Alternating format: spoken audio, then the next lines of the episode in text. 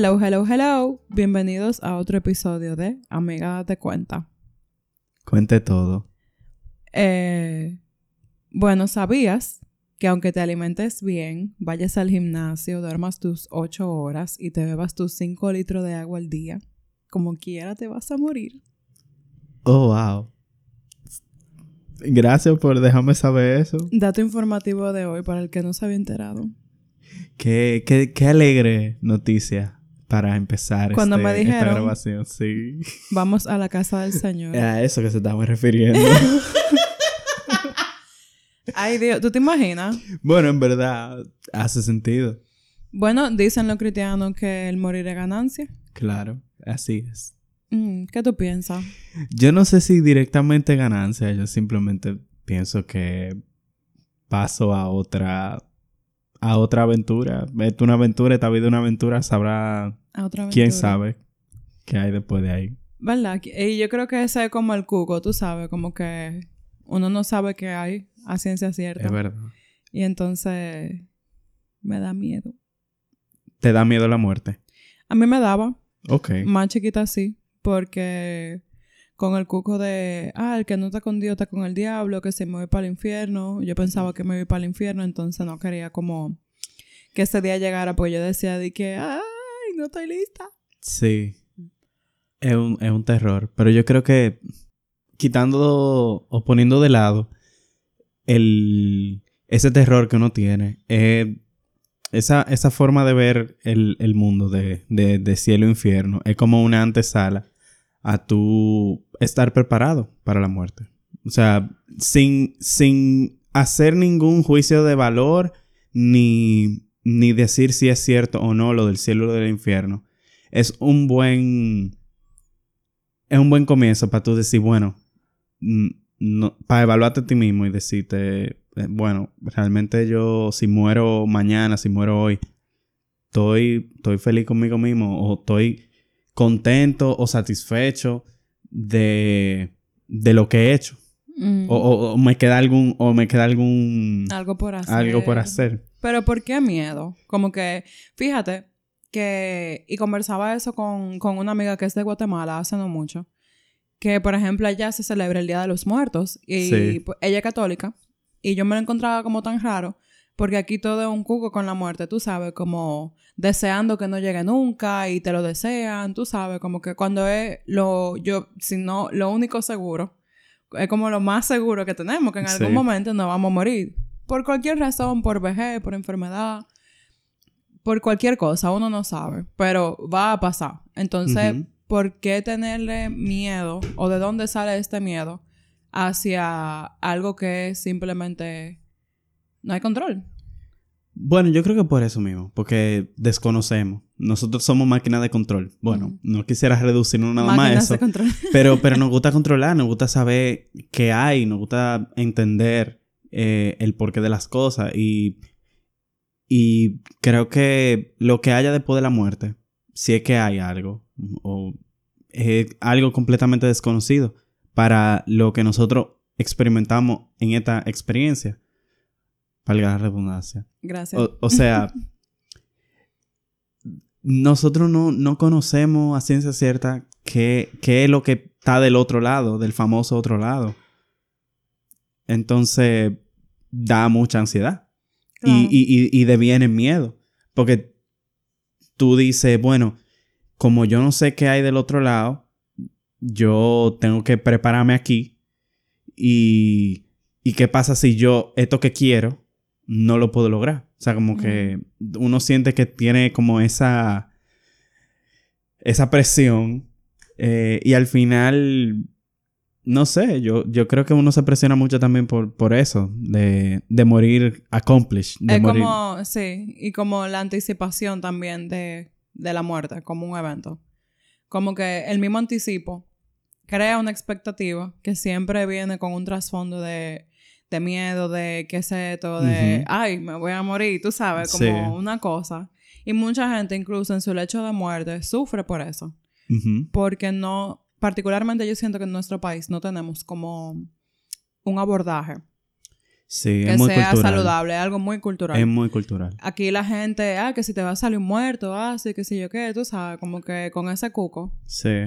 Sí, realmente, mira, ahora que hablamos de que en este país no tenemos como ese abordaje propio a la muerte. O sea, no porque sea malo ni sea bueno, simplemente lo que es tenemos lo que aquí. Uh-huh. A diferencia de otros países donde se celebra la muerte. Como un paso. Simplemente uh-huh. es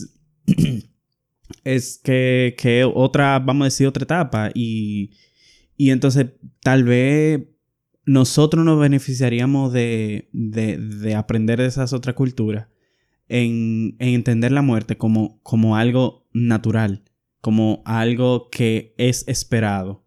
Y esperar la muerte para un sentido liberano de esa angustia. Porque me imagino, tú tal vez puedas tener un dominio más técnico de eso, pero cuando, o sea, algo que te ayuda a superar un duelo es aceptarlo. Uh-huh. Y como entender que pasó y bueno, o sea, hay que seguir para adelante. Entonces yo creo que eso es lo que nosotros tal vez nos beneficiaríamos de absorber de esas otras culturas de bueno, mira, la muerte es algo completamente natural. Uh-huh. De hecho, sería innatural que no pase. O sea, sí, porque todo tiene un equilibrio y es el orden natural de las cosas. Sí, entonces, ahí no hay nada que hacer.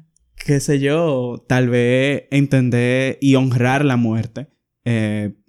Bueno, tal vez no la muerte en sí, pero honrar el recuerdo de esa persona tal vez que partió o nuestra propia muerte como un paso hacia otra dimensión. Uh-huh. Lo que sea, si es así o no, o sea, sea lo que sea, claro.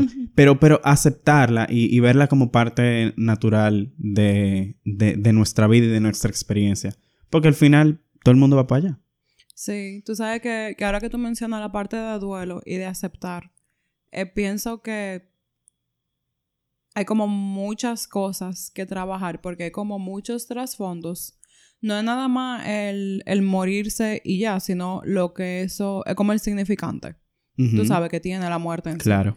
Y como ese terror de que la vida se acabe, porque tenemos el pensamiento de que la vida debe de ser eterna. Y particularmente en Occidente, como que le rendimos un culto a la juventud, yo creo que por eso mismo. Como que todo el mundo quiere ser eternamente joven. Es que se siente chulo. Se siente chulo y en parte me sirve también como para evitar lo inevitable. Claro, pero eso no se llama... ¿Cómo que se llama eso? Ustedes los psicólogos le dicen... Tienen un nombre como somatizar. Como que tú dices... O sea, para evitar pensar en el dolor que trae la muerte, tú dices, bueno, pues yo voy a olvidarme de esto y a... Bueno, no somatizar, pero sí sigue siendo como una conducta evasiva hasta cierto punto. Exactamente. Sí. Corrígame, psicóloga, yo de esto no sé. Ay, Dios, doctora. Doctora, por favor. Doctora, ayúdame, estoy muriendo. Pues muérase en paz, sígame para más consejos. Y es muy fácil decirlo, tú sabes, pero yo creo que también conlleva como un duelo propio. Voy a hacer quizá una anécdota un poco personal. Yo recuerdo que cuando mi abuela murió, ella estaba tan clara de que eso era lo que venía y que eso era lo que ya le tocaba. Uh-huh. Y aparte de eso, ya ella tenía un tiempo luchando con una enfermedad. So, ella ya estaba cansada. Sí. Y ella quería descansar también. Claro. Y yo me imagino que ella lo vio en un momento como un alivio. Uh-huh. Pero recuerdo incluso que al principio fue como difícil. Y ella como que se decayó un poquito de ánimo cuando todavía estaba medio lúcida. Uh-huh. Pero llegó un momento en el que su cara era simplemente como de paz. Tú sabes, recordaré siempre como su expresión en el último momento que la vi. Que ella no estaba lúcida, ella ya estaba durmiendo, como quien dice. Pero... era como una expresión de que ella se sentía tan tranquila. Y lo que se estaban volviendo loco era mi familia por el lado. Como que todo el mundo desesperado. De que, esto, lo otro. Y mamá estaba tranquilita. Como que sí. Ya, tú sabes, ella lo había aceptado. Pero yo sé que eso también fue un proceso. El poder llegar ahí. Porque hay cosas que no son tan fáciles de aceptar. Uh-huh. Yo particularmente, precisamente como no sé lo que hay. independientemente de lo que sea. Y, ojo, cada quien tiene derecho de creer lo que quiera, lo que piense, de verlo como le dé su gana. Aquí no estamos apoyando ni una visión ni la otra, ni diciendo esto y así. Claro. Porque nosotros tampoco sabemos. Nosotros estamos aquí especulando. Tirando ahí al dardo a ver qué pasa, pegamos. A ver qué sale. Pero yo creo que sí, lo más importante es como lograr esa paz mental de que independientemente de lo que sea, uh-huh, va a pasar y se va a sentir como se sienta y puede sentirse, aceptarlo con todo miedo, tú sabes. Sí, en verdad, cuando tú mencionas lo de tu abuela, yo me acuerdo mucho mis primeras experiencias con la muerte. Fue la muerte de mi bisabuela. Yo tenía tal vez 8 años. Y en mi familia, la muerte es algo bastante particular. Yo diría que es celebrada, pero como celebrada con dolor. O sea, los mortuorios en mi familia son muy efusivos. Hay mucho llanto, hay mucha... O sea, a veces yo me he parado porque... Te voy a explicar más adelante, pero a veces me he parado cuando estamos en un funeral o algo de un familiar y me quedo atónito con el nivel de efusividad que llora mi familia. Y te digo, en un momento lo juzgué, pero después yo medio lo entendí. Bueno, pues resulta que mi experiencia tan temprana con la muerte me hizo entender como muchas cosas de que algo muy natural, de que algo completamente vamos a decir, de nuestro ciclo de la vida. Sea una muerte natural o no sea una muerte natural. En algún momento va a pasar. O sea, en algún momento no vamos a seguir con vida. Y bueno, ciertamente es algo que tal vez yo... no debí aprender tan temprana edad, pero creo que me ha servido para poder asimilar eso en mi vida y como que apenas si siento pena o si siento dolor o si siento alguna tristeza porque alguien se va, porque es real, o sea, uh-huh, yo por más que sepa es una pérdida, o sea, me va a doler no tener o no tener la oportunidad de nuevas experiencias con la persona que se fue. Me va a doler saber que ya no voy a poder escuchar su voz. Me va a doler saber que tal vez la comida tan rica que hacía mi abuela ya yo no la voy a poder disfrutar porque esas manos se fueron. O sea, ya no están aquí. Y a la vez me permite... O sea, como que estar consciente de eso me permite disfrutar el ahora y disfrutar el pasado. O sea, verlo. Tampoco santificar a la gente porque la gente ni es santo ni es demonio, pero ver las personas que estuvieron con nosotros con ese ojo de agradecimiento, como me siento agradecido por ese rato que pasé, por ese momento. Y realmente, yo no sé, le invito... A quien escuche que pueda tal vez empezar en la medida de lo posible, pero intentar no sé, ver la muerte de una forma diferente. No te estoy diciendo que la vea como yo, no te estoy diciendo que la vea como tú, verla de una manera diferente. Darse permiso de criticar ese pensamiento. Exacto. Uh-huh. Porque no es, o sea, al final como tú ves la muerte de otros, tú terminas viendo tu propia muerte. Entonces, como que necesitamos mucho ver eso, pero ya hablé mucho. No, pero tú sabes que en verdad está muy interesante y me gustó mucho lo que tú mencionabas sobre que te permitió disfrutar más el presente. Yo creo que si en su momento yo hubiera tenido esa misma conciencia que tuvo mi abuela cuando murió, de que eso era lo que iba, quizás yo hubiera podido disfrutar un poquito más los últimos días que yo tuve con ella. Porque yo recuerdo que yo misma estaba muy en conflicto. Igual, también era la primera persona que yo perdía cercana a mí. Y yo sabía todo lo que estaba pasando, pero me tomó como un tiempo procesar. Y yo incluso no pude como despedirme como me hubiera gustado. de ella, simplemente porque yo misma también estaba haciendo como ese proceso. Sí. Y cuando ya yo vine como a cerrar con todo eso, que de verdad yo me había dado cuenta, ya todo había pasado, tú sabes. Y me tocó como darle final a ese proceso de otra manera. Y incluso recuerdo que la hermana de mi abuela que estaba ahí me decía, pero despídete, háblale, que ella te escucha.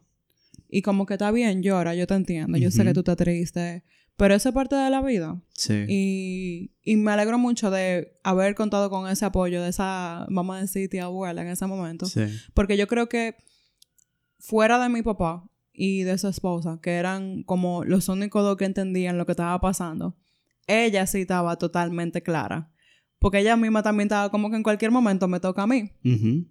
Y ella lo que me decía, recuerdo incluso que el día del funeral, ella lo que me decía era como que vamos a sentirnos agradecidas de que pudimos compartir con ella. Sí. De que la tuvimos cerca, de que la pudimos conocer, de que pudimos probar su pastelito, tú sabes, como ese tipo de cosas. Y honestamente sí me trajo mucha calma. Y lo que más recuerdo son como ahora, como la cosa buena. Tú sabes, obviamente cada duelo es diferente, no hay dos duelos que sean iguales. Hay duelos que son muy complicados. Sí. Particularmente esa fue mi experiencia. Pero porque dentro de todo lo que puede pasar cuando una persona se va a morir, yo creo que fue como la situación más favorable. Porque ella recibió cuidado. Todo el tiempo estuvo en un hospital que la estaban cuidando bien. Yo pude ir a ver a mis primos que viven fuera. Tengo una prima que vive en Taiwán y ella vino. O sea, pudimos todito despedirnos de ella tranquilo. Sí. Y yo creo que eso realmente es un privilegio. Igualmente, de nuevo, es un duelo, es una pérdida. Y pienso que incluso hasta para una persona tomar la decisión de quitarse su propia vida, es un duelo. Tú sabes, como que yo pienso que para tú llegar a ese punto de... Tú sabes que ya tú no quieres seguir viviendo por cualquier situación, independientemente de la que sea, si esa es tu decisión, como que también conlleva una pérdida y conlleva un proceso tú poder llegar ahí. Y decir, bueno, ahora mismo esta es mi opción más favorable, como que... Sí, realmente, mira, yo me lo veo bien, como que hay muchas cosas que se toman en cuenta al momento de pensar en cuando alguien se decide quitar su propia vida, y es un tema tan delicado. Pero eso que tú dices que también es un duelo. O sea, me pongo tal vez en los zapatos de alguien que está pasando por eso. Y claro, no debe ser fácil tú morir a esa realidad de que tú vas a dejar todo atrás y te vas a aventurar a algo que tú de verdad no sabes. Y tener que aceptar eso y tomar la decisión de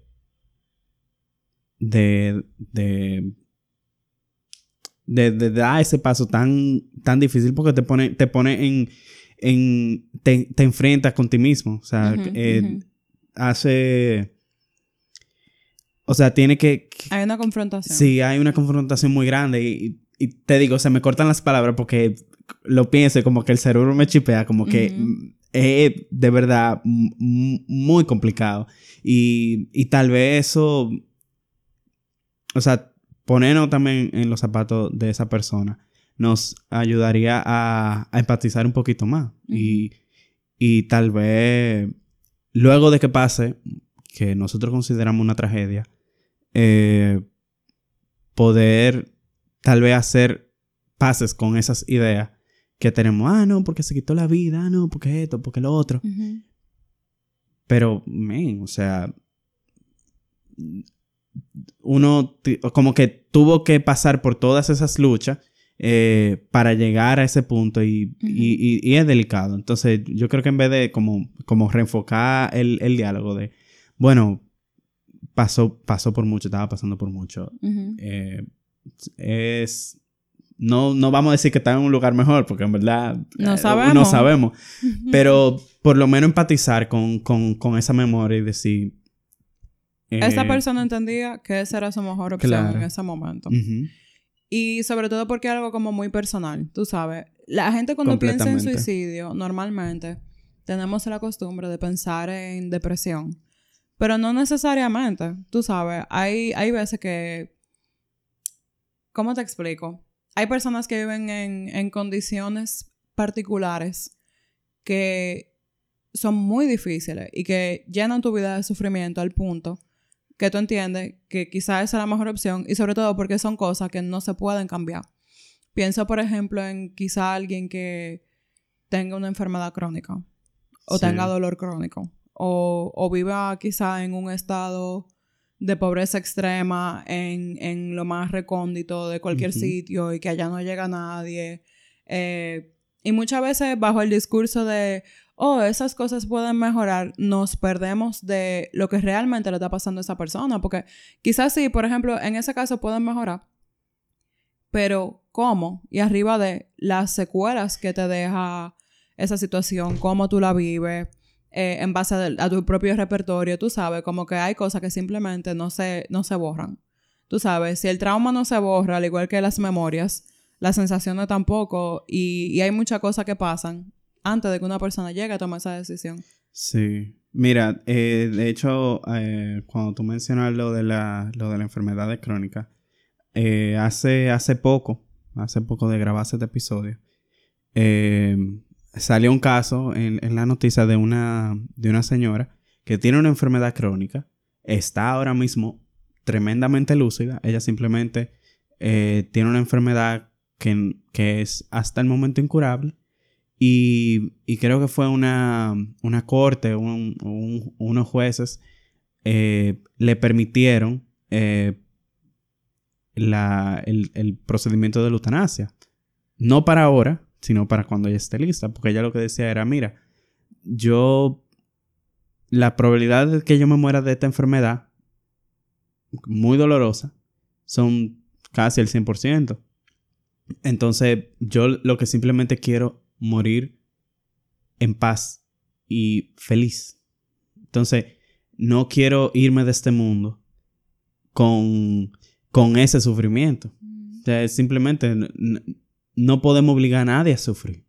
Totalmente de acuerdo. Y sobre todo a hacer algo que no quiere con su propia vida. Exacto. Que yo creo que es algo que se nos escapa muchas veces. Y ojo, con esto no estamos diciendo ni que apoyamos el suicidio, ni que la gente que se quiera suicidar, que se suicide. No, nada de eso. Si puede, busque ayuda. Pero si usted en su interior siente que eso es lo que hay, usted sabe lo que mejor le conviene y cuál será su decisión final. Sí. Y eso yo creo que también debe de ser respetado. Claro. Mira, es un tema muy sensible. Uh-huh.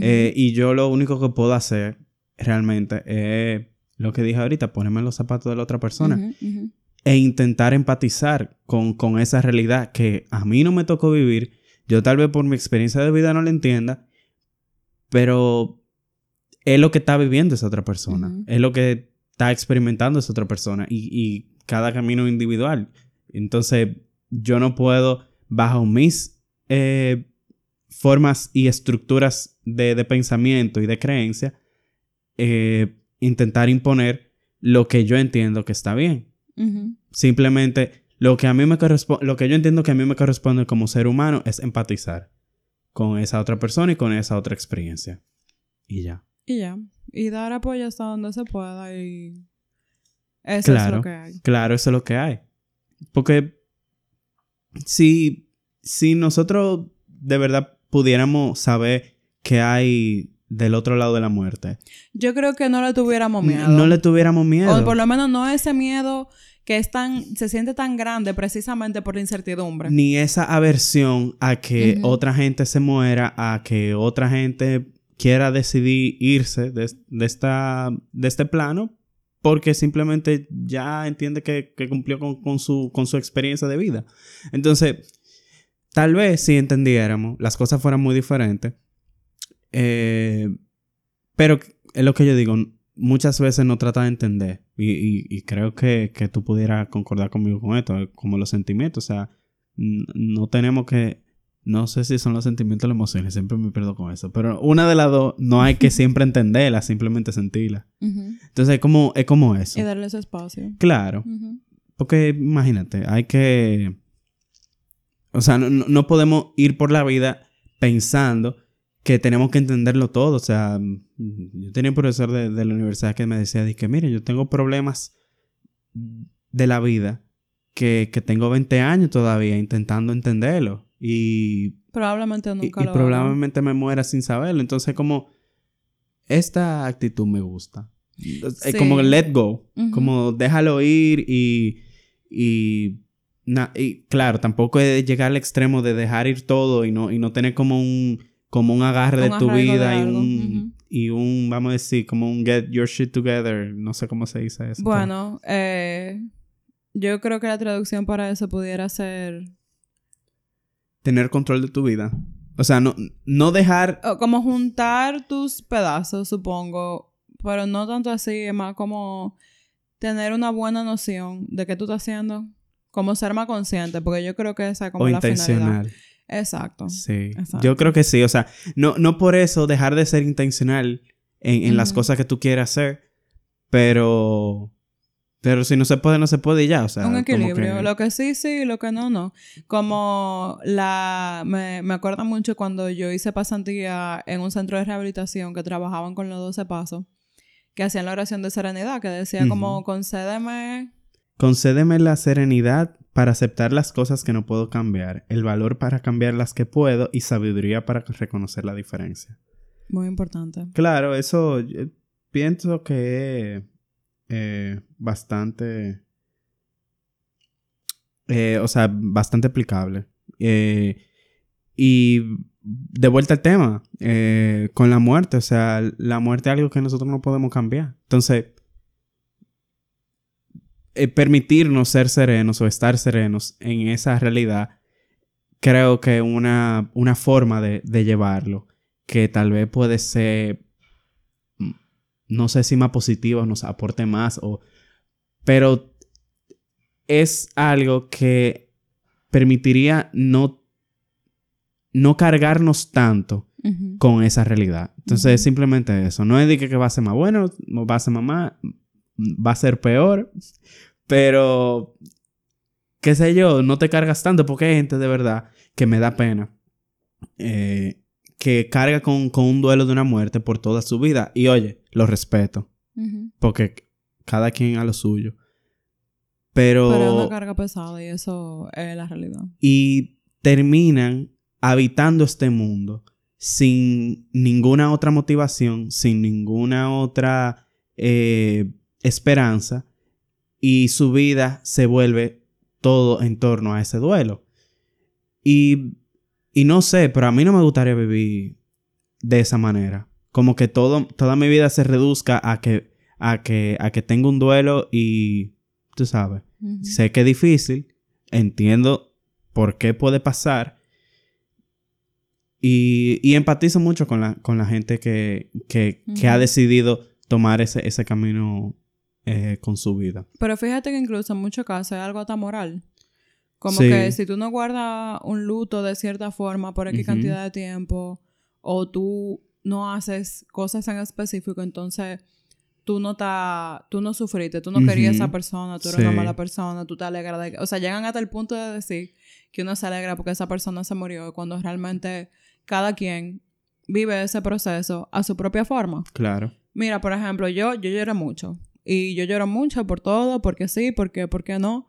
Y yo lloré muchísimo, pero poco antes del mes ya yo me sentía tranquila.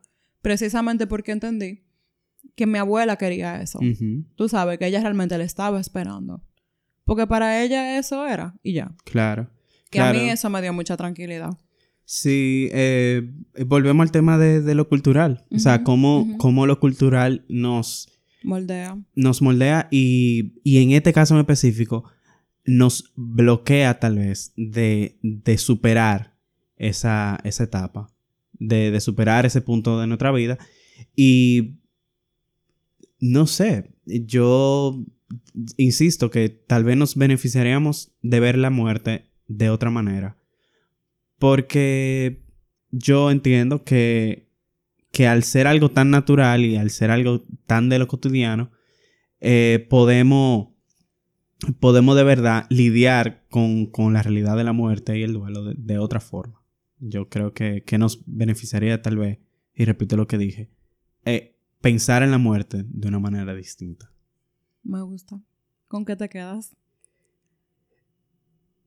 Que tenemos que empatizar con todas las experiencias humanas, incluso con las que no entendemos.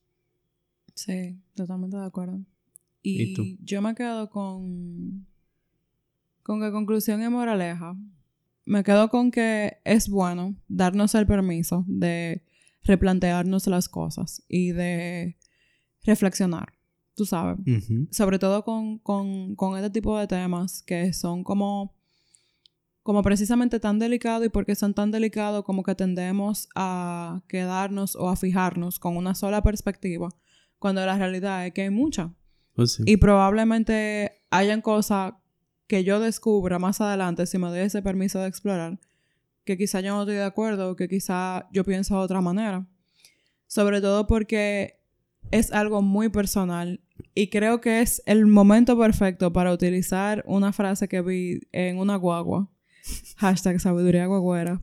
Si no van a vivir mi vida, ¿por qué quieren morir? ¿Cómo es? Si no van a morir mi muerte, ¿por qué quieren vivir mi vida? Me encanta. Pero es verdad, o sea, sí, realmente sí, a cada quien en su momento le va a tocar enfrentar su propio destino. Y precisamente por eso yo creo que es bueno como dando el permiso de pensar en este tipo de cosas como fuera del cajón, uh-huh, tú sabes. Y no nada más con el... esto, qué sé yo, que el mismo... Ay, qué miedo la muerte. Sí, y está bien tener miedo. Pero ese miedo, atrás de todo miedo, hay como más cosas. Y quedarse con el miedo solo no necesariamente como la idea más factible, vamos a decir.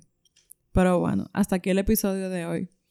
Si tienen algún comentario, duda, sugerencia, alguna anécdota que les gustaría compartir, alguna reflexión, no sé, nos pueden contactar a través de nuestro correo adcelpodcast@gmail.com o a través de nuestras cuentas de Instagram y Twitter @adcelpodcast. Hasta la próxima. Bye. Chao.